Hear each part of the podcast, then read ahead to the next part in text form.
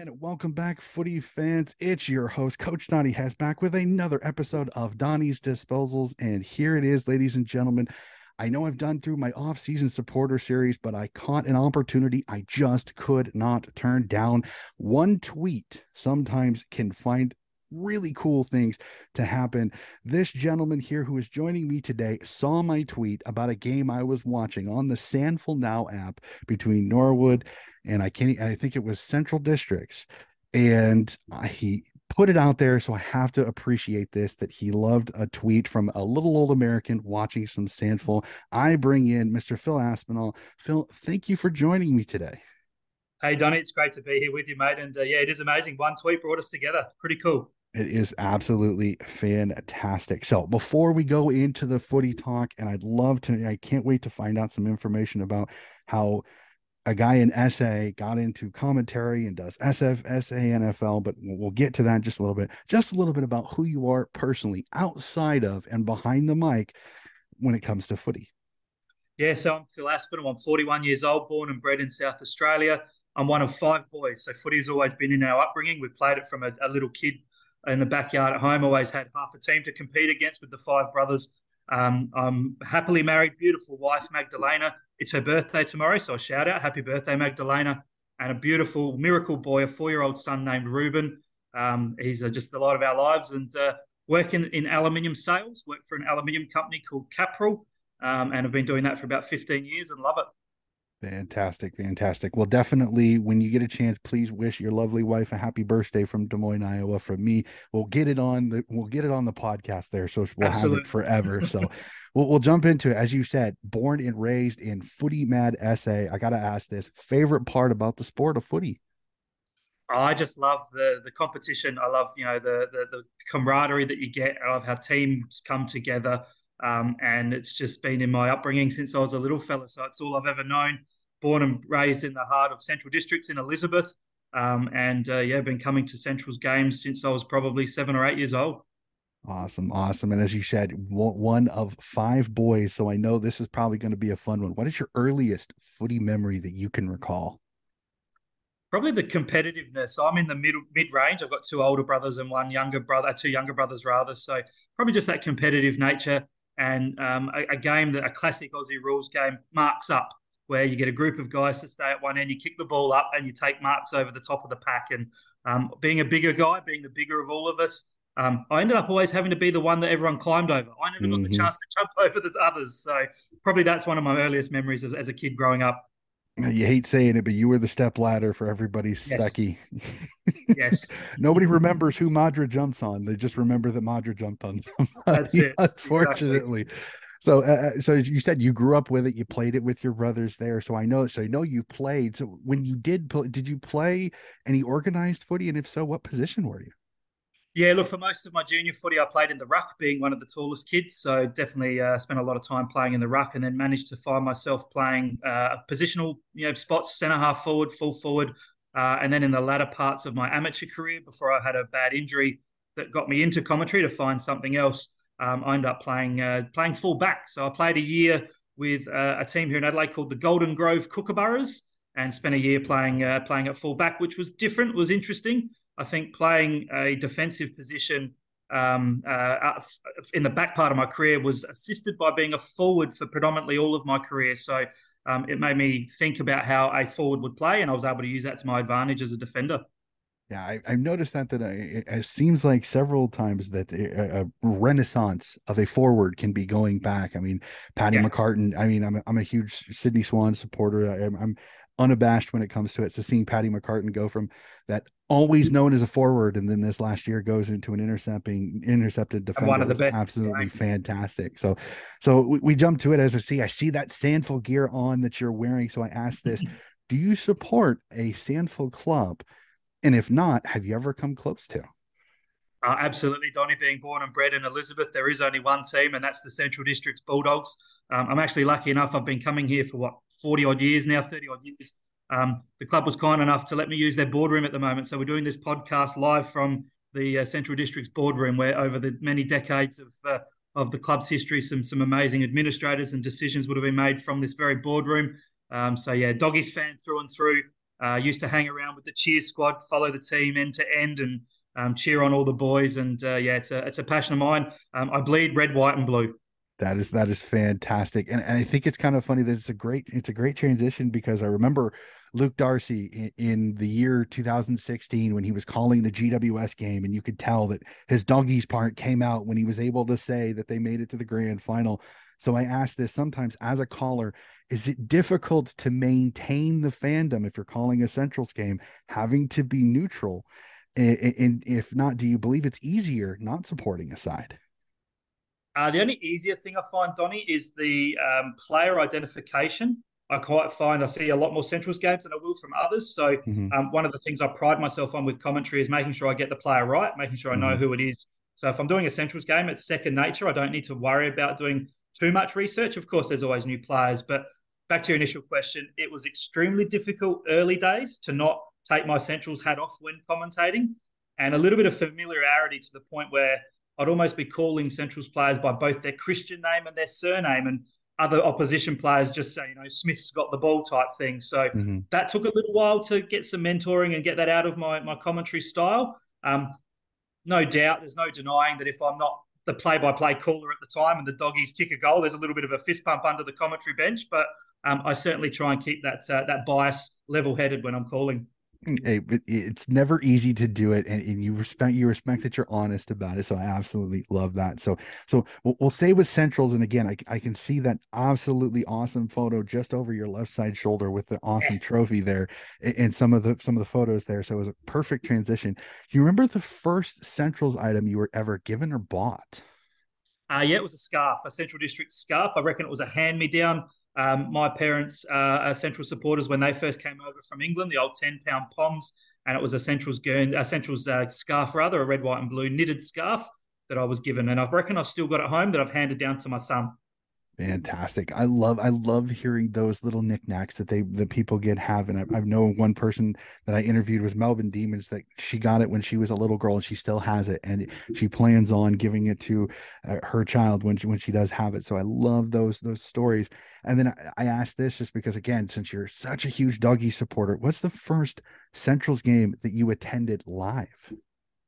I remember coming here to Elizabeth Oval, or now known as X Convenience Oval, get the sponsors plug in. Mm-hmm. Uh, it was about 1986, so I would have only been about four or five years old, and it was Centrals and Glenelg, the Tigers. Ironically, they're playing the Tigers this morning in a trial game that I've come out to have a look at. So 1986, I remember my dad walking me down the, the famous concrete terraces, the steps here at Elizabeth, and um, I just remember thinking, wow, those men out on the oval, they're a lot bigger than in real life than what they look like on TV yeah, it's it's insane to think about that that it's you, you see him on the TV screen, you're like, hey, he doesn't look that big, and then you get to the you get to the field, and you're like, whoa, okay, that was definitely definitely bigger than I thought. So you you might have kind of already answered this next question because again, everybody gets into commentary or coaching or, or so many different things outside of being a footy player a little bit differently. So can you remember? You I think you kind of said you got into an injury which kind of helped you get into it. Is that the main reason that you decided to go into commentary or you just wanted to stay involved with the footy, unfortunately, when your career was over? Yeah, when footy uh, had to come to a playing halt for me due to a bad knee injury, and, and it was almost a decision that I just didn't want to risk getting injured again. Um, mm-hmm. I was a mm-hmm. sales rep on the road with a company car at the time, and it impacted my ability to do my job. So I was concerned that that would have an impact there. So um, I started off by heading along to Central's games, and just as a fan, there was an online forum, and I would just blog about the game. I would write some notes down during the game. I would blog about it, and then a colleague of mine, who's a wonderful friend now as well, a gentleman by the name of Phil Hurd, and happened just to notice my details within the blogging and and touched out uh, through social media and asked me, do I want to have an opportunity to to help out with the broadcast? And there was a local community radio station broadcasting some games, and it all started there. Life FM were the name of the radio station, and Phil Hurd and, and the Life FM crew gave me that opportunity. And that was 16 years ago, Donny. I'm in my 16th season of broadcasting SANFL. No, that's that's absolutely fantastic. Congratulations on that. And and you absolutely I listened to that Norwood Central's game and it was fantastically called by both of you guys. So keep up the great work. You're you're still going fine. So I asked this. I've done a little bit of commentary as, as we kind of set off, Mike. I'm more of I'm more of a color guy. I don't I don't know if I have the the quick facial recognition plus the fact that I don't have TV cameras and all that when it comes to USAFL games. So I do more I do more of the the the special comments, as, as the Aussies say, not color commentary, as we say over here in America. I don't know why there's such a difference, but favorite part about calling the footy? I think it's just uh, painting the picture. Uh, I started off in radio, and one thing that a famous broadcaster here in Adelaide told me when I, I asked for some advice when I bumped into him once is when you're commentating, and particularly from a radio perspective, you got to think about the. He said to me, think that there's a farmer on a tractor in the middle of a paddock and he's listening to the game and you're painting that picture. You need mm-hmm. to be able to let him see in his mind what's happening on the field. And that's always stuck really nicely with me. It's resonated that I've got to paint the picture. Um, in recent times, things are a little bit different, calling uh, not on radio anymore and predominantly for the streaming side of it. So a little bit different in that visually people can also see what's happening. But I like that base skill set that paint the picture.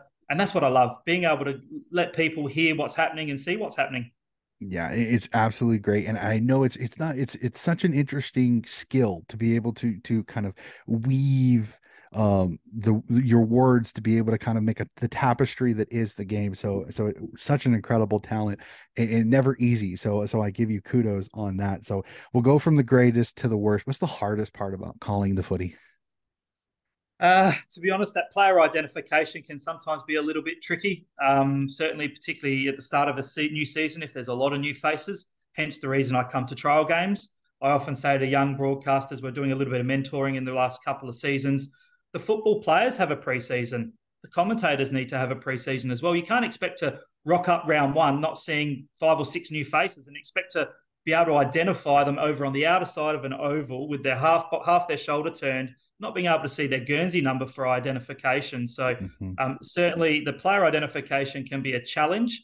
Uh, and also, I think sometimes it depends on the style of the game. If the game's a little bit slow and a bit harder to call and not as, as lively with a lot of action, again, going back to that painting the picture, being able to, you have to be good at being able to fill the gaps as well. So um, I think that always comes down to the advantage of having a good co-commentator or someone, a, a color commentator that you can bounce off of as well.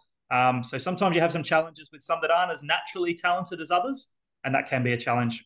Yeah, definitely for sure. And, and the thing is, if you can find that one person that you really bounce off with, it makes it even better because it makes your job easier. I know, yeah. I as we kind of discussed, I, I, I we have a, a mutual uh, friend who calls some of the USAFL games. He's just absolutely fantastic, and he he really does good at leading me in when we do when when I do special comments. So it's absolutely um, uh, it was it's so cool to, to kind of have that fun time to be able to, to, to chat like that. So so sure. i know not all calling is just in the box. Not so so i i love sometimes the boundary stuff. So you i think you you, you had told me pre mike that you have actually had the opportunity to cover on the boundary. And uh, was it an easy transition to go from boundary boundary kind of connection to up into the box? No, mate, it wasn't. It really wasn't, and particularly because I'll never forget my first ever game of, of, of league footy commentating, was out here at Elizabeth at X Convenience Oval, and I got a call up about an hour before the game. One of the main callers called in sick that morning, so um, that was the game I talked about. That familiarity with Centrals. Lucky that it was a Centrals game, um, but yeah, it was a challenge. It was definitely a challenge transitioning from the boundary to uh, to calling play by play. Um, Donny, I love boundary. I did it for two or three years, and, and I found it as a real niche of mine. I love. I'm comfortable getting out onto the oval at the breaks or after the game and chatting to the players. And I feel like that really brought something to the coverage. It was some community radio stations again we were involved in when I was doing it. Uh, and I thought it brought something extra to the listeners. I'd often get fans see me, you know, at a game and go, "Oh, we loved your interview with, you know, Brady Dawe out on the on the oval after the game." So uh, that was a, a, real thing that I loved. I miss it. I actually miss it. If there's ever been opportunities in recent seasons to do it again, I've jumped on it. Uh, we talked about Peter Holden. I jumped. I went over to Melbourne and did some boundary riding for a state game over in Victoria. Um, but yeah, I love that boundary interaction. I really do, and I really enjoy um, watching others do it as well. It's uh, it's great to get that real ground level insight, and I love providing it. Yeah, and if you can if you can gain quick rapport with some of the players, it, it makes it much more comfortable for them too. Which I love when when you you can see that when you have the really good boundary rider that can get a player to kind of maybe say something that maybe they kind of hold back a little bit. So th- that's always fun. So I, I I'm interested because again, you, you, have a little bit more of a professional atmosphere than I do over here in the USAFL. So can you kind of just run me through a typical day of calling? How early do you get to the? How early do you get there? Do you know? Are you already ahead of who you're going to have as a co-commentator? Do you have color? Kind of what is your typical day when it comes to calling? So generally speaking, the SANFL uh, employs someone that runs the roster and, and, gives us notification at the start of the week, Tuesday, Wednesday at the latest. We're knowing who we're calling with and where. Obviously, you always have to be on standby for some some late changes, which I talked about with my debut commentating. Um, but yeah, the, the week will start there. You get your roster, you know where you're going to be calling. Um, for mine, my preparation starts probably about a Thursday night. Uh, once I know the teams I'm doing, uh, the, the, the league teams get released, so you know what the ins and outs or the changes are. That's when I get stuck into my preparation, and um, I spend a fair few hours outside of work doing that.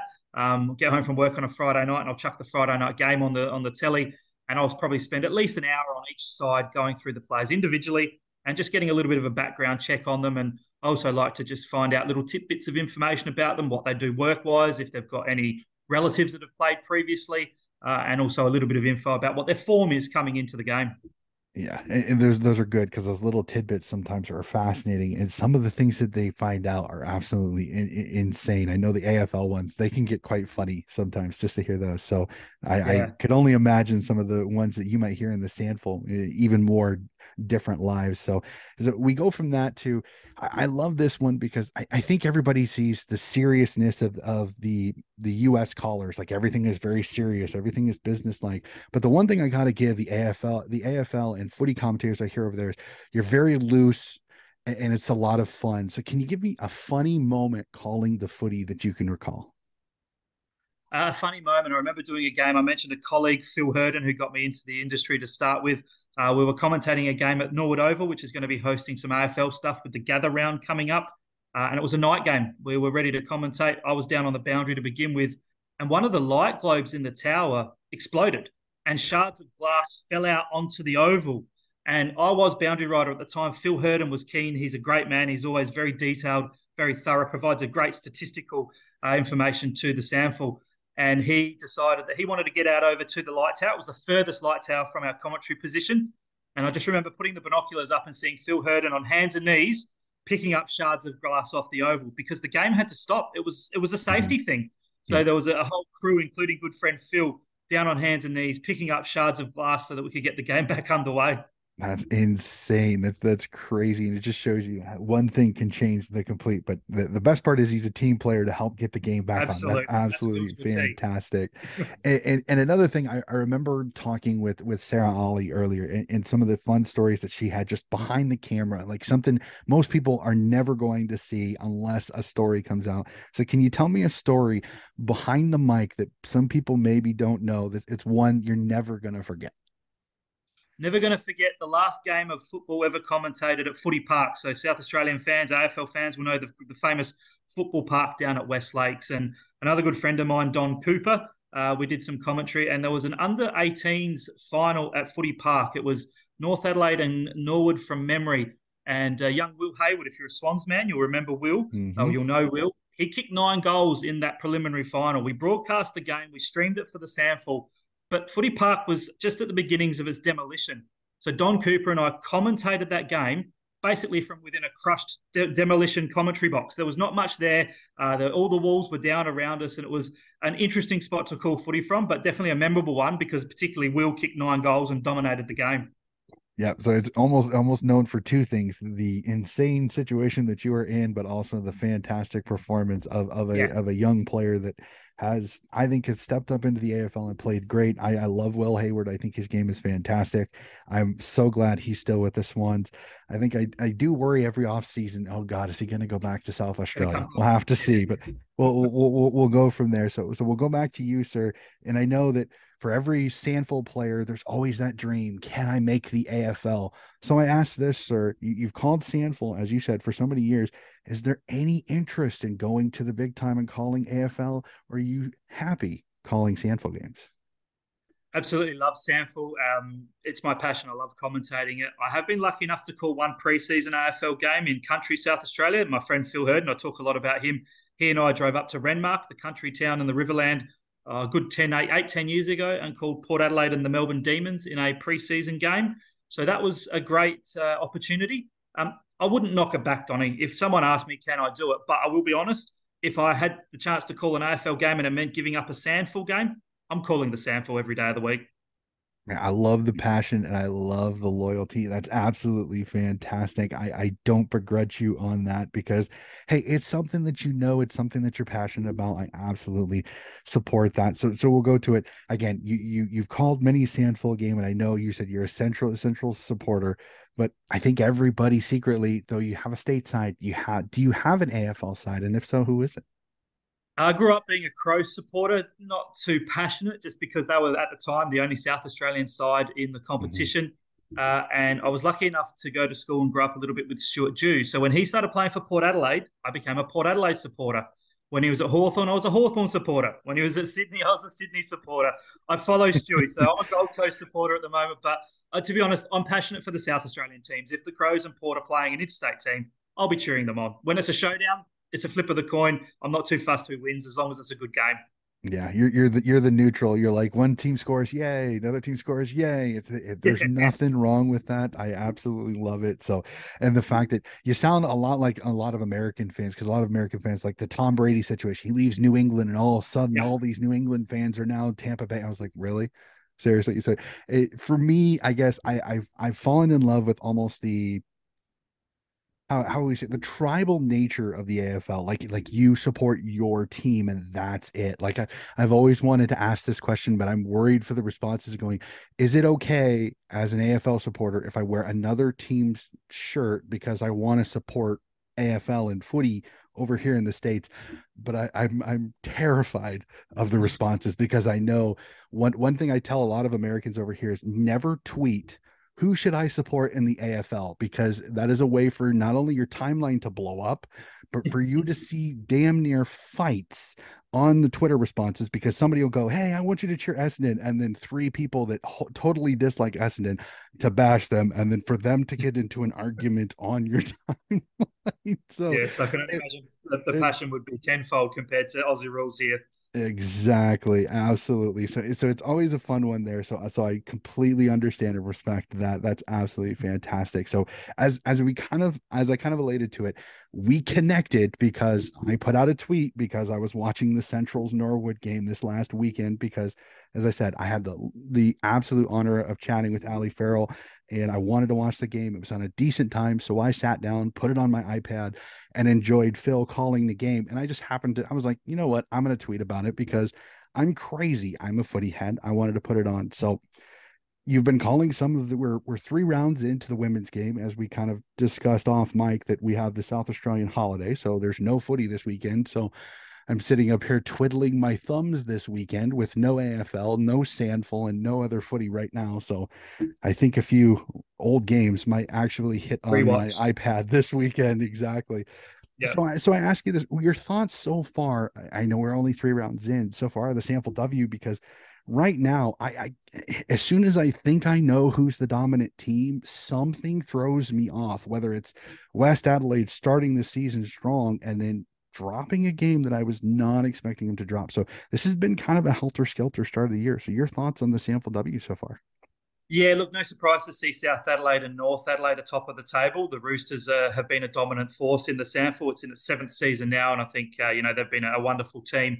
Um, Ali's Norwood girls have had a slow start to the year. I called her first game back from injury last week, and uh, by t- chatting to her on, on, on, Twitter as well. She suggested that yeah, the girls have just lost those close games. I think uh, that's that's been a bit of a, a, bummer for them. The improvement of West Adelaide, Donny, you touched on it, and one player doesn't make a difference. You can't you know base it around one player. But uh, Lauren mm-hmm. Young, she's only a, a, superstar in the making, 17 years of age.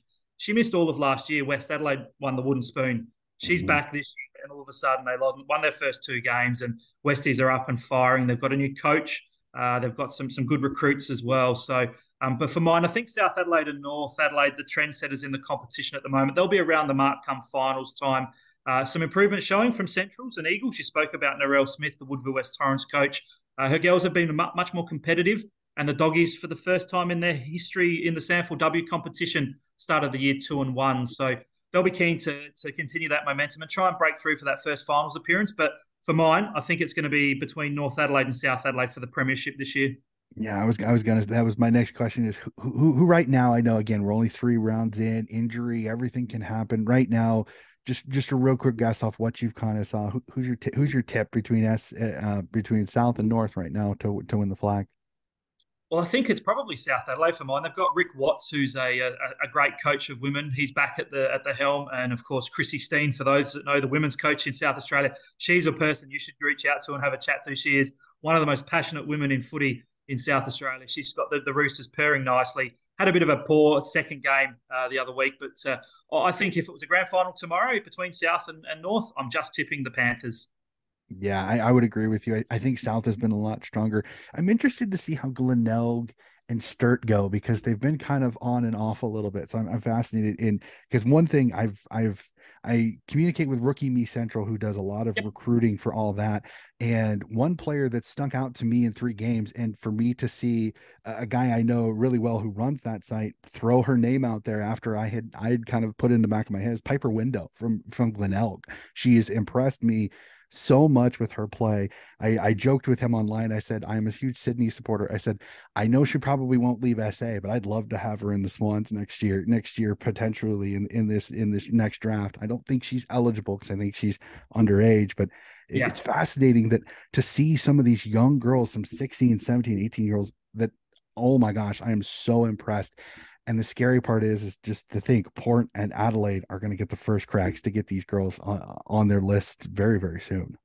Yeah, Piper Window, one that you mentioned, her dad, her granddad, rather, Gary's a legend out here at Central District, so our first uh, Magarey medalist. So a little bit sad to not see her playing for the Bulldogs in the red, white, and blue, but she's a star in the making. She and the likes of Shanae Goody, uh, some other mm-hmm. girls that are really talented. Uh, I, I think the thing that I've seen in the progression over the last seven or eight years, Donny, that I've seen with the the standard of, of girls and, and women's footy is the pathways are there from an earlier age. The girls were coming through now. They've had a footy in their hands mm-hmm. since they were five and six years old. So they've now got 10 years of honing their skills, learning the, the nuances of the game as opposed to getting a basketball or a netballer to try and mm-hmm. convert over. So um, I know a gentleman here in South Australia, Robbie Neal. He's involved with the SANFL women's program. I've done some commentary with Robbie. He's a great man, and and his work can't be underestimated. There's some wonderful people that have really worked hard behind the scenes to get that that real pathway there.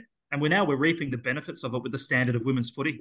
Yeah, I agree. And it's hard to argue that if you ask any recruiter and you ask anybody that's out there, South Australia it's really hard to to deny that they do not have the strongest not only state league but just the the factory of youth. And then i know i'd love to ask you i'm not sure 100% i know there's an ebert playing for north adelaide. Is she part of kind of the ebert dynasty or or, or is it or is it a distant and not a, not a relation no, they're related. It's a, I think a third or fourth cousin, but uh, her dad Daniel played some league footy for North Adelaide, just over hundred games. And uh, yeah, I saw her play last week for North Adelaide against the Eagles, and um, just I think 16 years old. So again, mm-hmm. you touched on the, the young uh, nature of the girls coming through, but she's definitely a talent in the making and has those Ebert DNA genes running through her, her through her veins. Definitely. So I, I, I love talking when I love talking women's, but I think you also cover the men's too, and we are getting closer and closer to the start of their season going. So just a real quick preview. What are your thoughts on the men's comp this year? And is there a team sticking out to you that you think is could potentially be your flag favorite? a little bit like the women's, it's hard not to go past the you know the, the sides that were strong last year. Norwood, the premiership uh, team over North Adelaide. I was lucky enough to call that grand final with a very good friend, John Nankivell, a passionate Norwood man, and I think his red legs are going to be around the mark again. They've only lost a couple through recruiting, but Jade Rawlings, their coach, he's a wonderful coach, and uh, I think he's got some some good uh, some players coming in. Jacob Surjan coaches North Adelaide, and I think the Roosters will be up there again. I wouldn't be surprised, Donny. Very hard to say this early in the piece, but I wouldn't be surprised if we see a repeat of last year's grand finalists kicking off again in the Premiership decider. I think we'll see the Panthers, South Adelaide, uh, improve. They've done some very nice recruiting. Um, they've, they've, had a bit of a turnover of players that weren't able to really get the job done in seasons gone by. So they've brought in some AFL talent, and I think we'll see them uh, improve. And the Eagles, after maybe a couple of seasons not uh, not dominating as they had done previously, uh, some turnover there as well. James Rowe, an AFL listed boy, comes back in previously mm-hmm. with the Crows, and I think he'll he'll be good for them. Uh, I think West Adelaide will still struggle. We'll see Centrals improve a little bit. Good friend of mine, Paul Thomas, coaching them. I grew up with Paul, went to school together, and I think in Tomo's third year, we should see the doggies maybe win a few more games than last year. And uh, uh, a few other unknowns. The double blues, not really sure about. They've got a lot of turnover of players as well. But yeah, right here, right now, I think it'll be probably between uh, Norwood and North Adelaide again for the flag. Yeah, I mean, again, it's real early. It's it's paper things you're all going off of, and again, footy can. Yeah have this weird thing of one knee injury could change a team's thing. I mean, we, we look at West Coast and, and Port Adelaide last year. Absolutely horrible starts and they never could recover from that. And West Coast, I mean, their season just, I mean, it hit, it hit the basement and it seemed to go subterranean at times. So yeah. it just shows you that anything can happen. So I, it's always fascinating, and I, am going to try to keep as much of an eye on the SA men's as I can. With I, I, cover the AFL, so but I'm super excited because I I can't wait to see because I know the SA, the the WAFL and the VFL, they have those underagers um, that could potentially pop up into your draft, and especially with the men's being a national draft, I think it'll be fun to be able to kind of see players a little bit before they they make their AFL debuts. So I'm gonna I'm gonna go into your head a little bit. Is is there an underager that's going to be playing SANFL this year that we should be looking out for to potentially be drafted in this next draft? Uh, the first one that comes to mind, there's a boy out here at Central's named Brody Tuck. He's playing in a reserves trial right now, and he's he's got an untapped talent. There's a little bit of X factor about him, and I think sometimes some of these players themselves don't realise what they've got, and I think Brody maybe just needs to work on his uh, concentration throughout the game. But uh, putting me on the spot, then there's a couple of others I can think of at uh, uh, Noah. There's a guy from uh, the Redlegs. His name just escapes me at the moment, but uh, uh, look, there's plenty of talent coming through the SANFL Juniors. I want to speak of a, a, player called Rhett Montgomery. He's a Central's boy and a bit of a mature ager. He had a great year at SANFL level, overlooked in all the drafts in previous years, and found himself getting an opportunity at Essendon. He's on Essendon's list this year. So there's a great example of where the SANFL, despite you being a little bit older, 22, 23, considered a little bit past uh, you know drafting age, still still plenty of opportunities for mature ages to get picked up.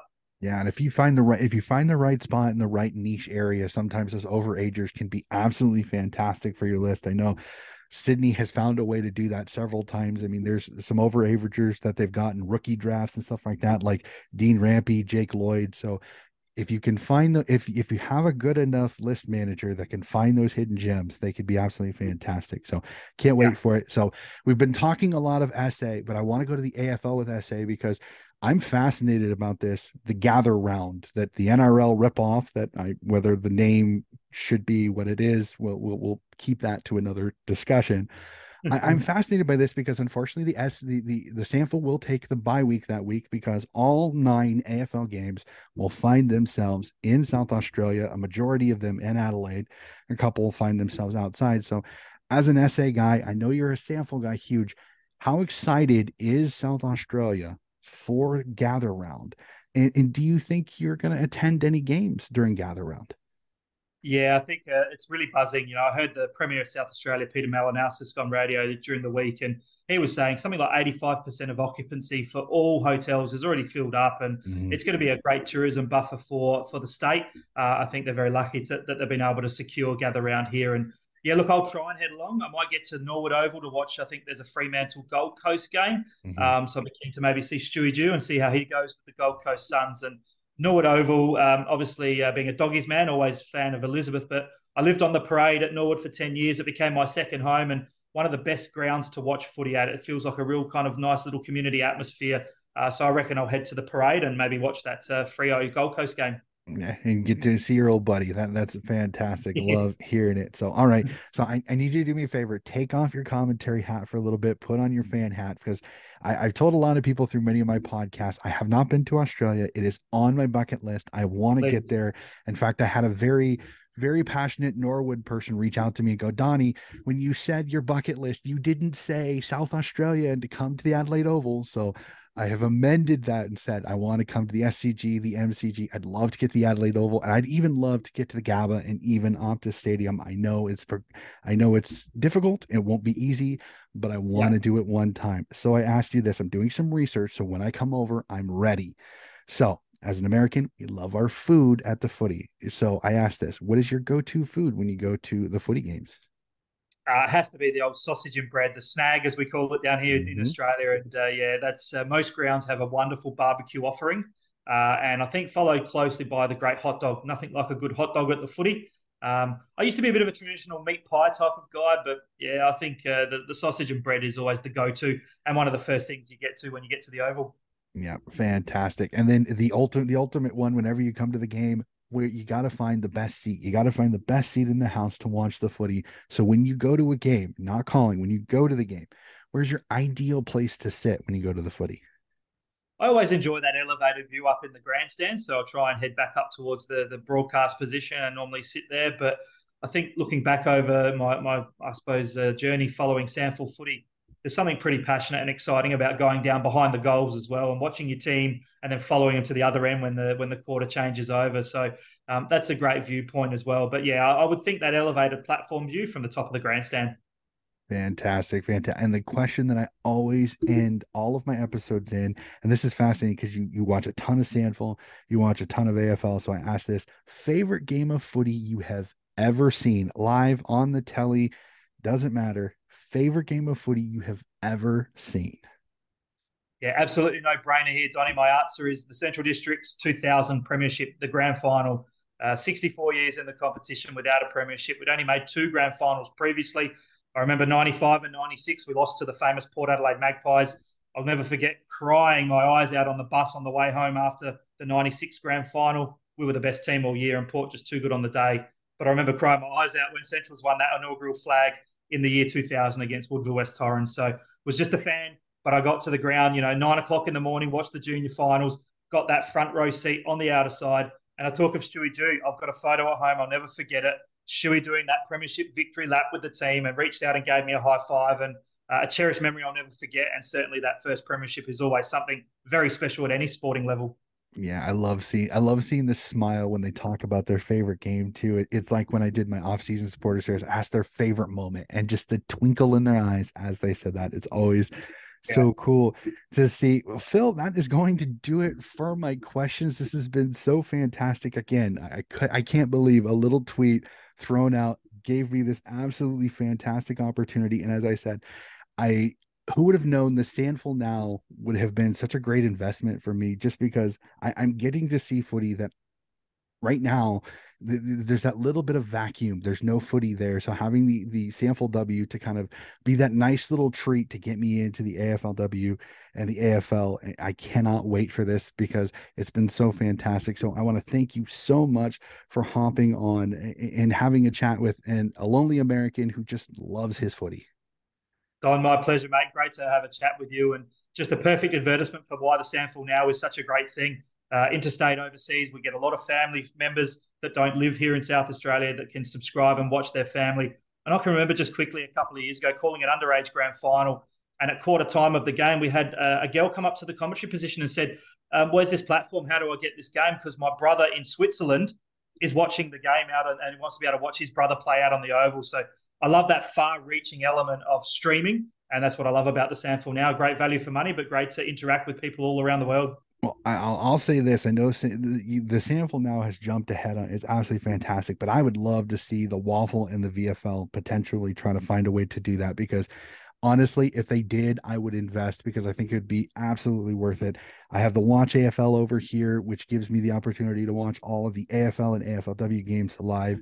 And it is a lifesaver because I can't tell you how many times I have tweeted about being awake at 4:25 in the morning for a 7 for a 7:25 first bounce Swans v Essendon, Swans v the Richmond Tigers and getting the Swans tweeting my res- response saying dedicated to the fact that I'm up at 4:25 in the morning to watch the footy. So it, I think it's an absolutely fantastic thing. So do do me a favor if you there's somebody that you know at SANFL now, please thank them because I I genuinely genuinely have loved this investment. I think it's going to be great for me to be able to see more and more footy to be able to invest in state league because I think the AFL it's so monopoly not not monopoly but it's so big that it kind of takes away a little bit of the, the the feel of footy when I talk to people that it's such a, a town it's such a community type of thing so to be able to connect with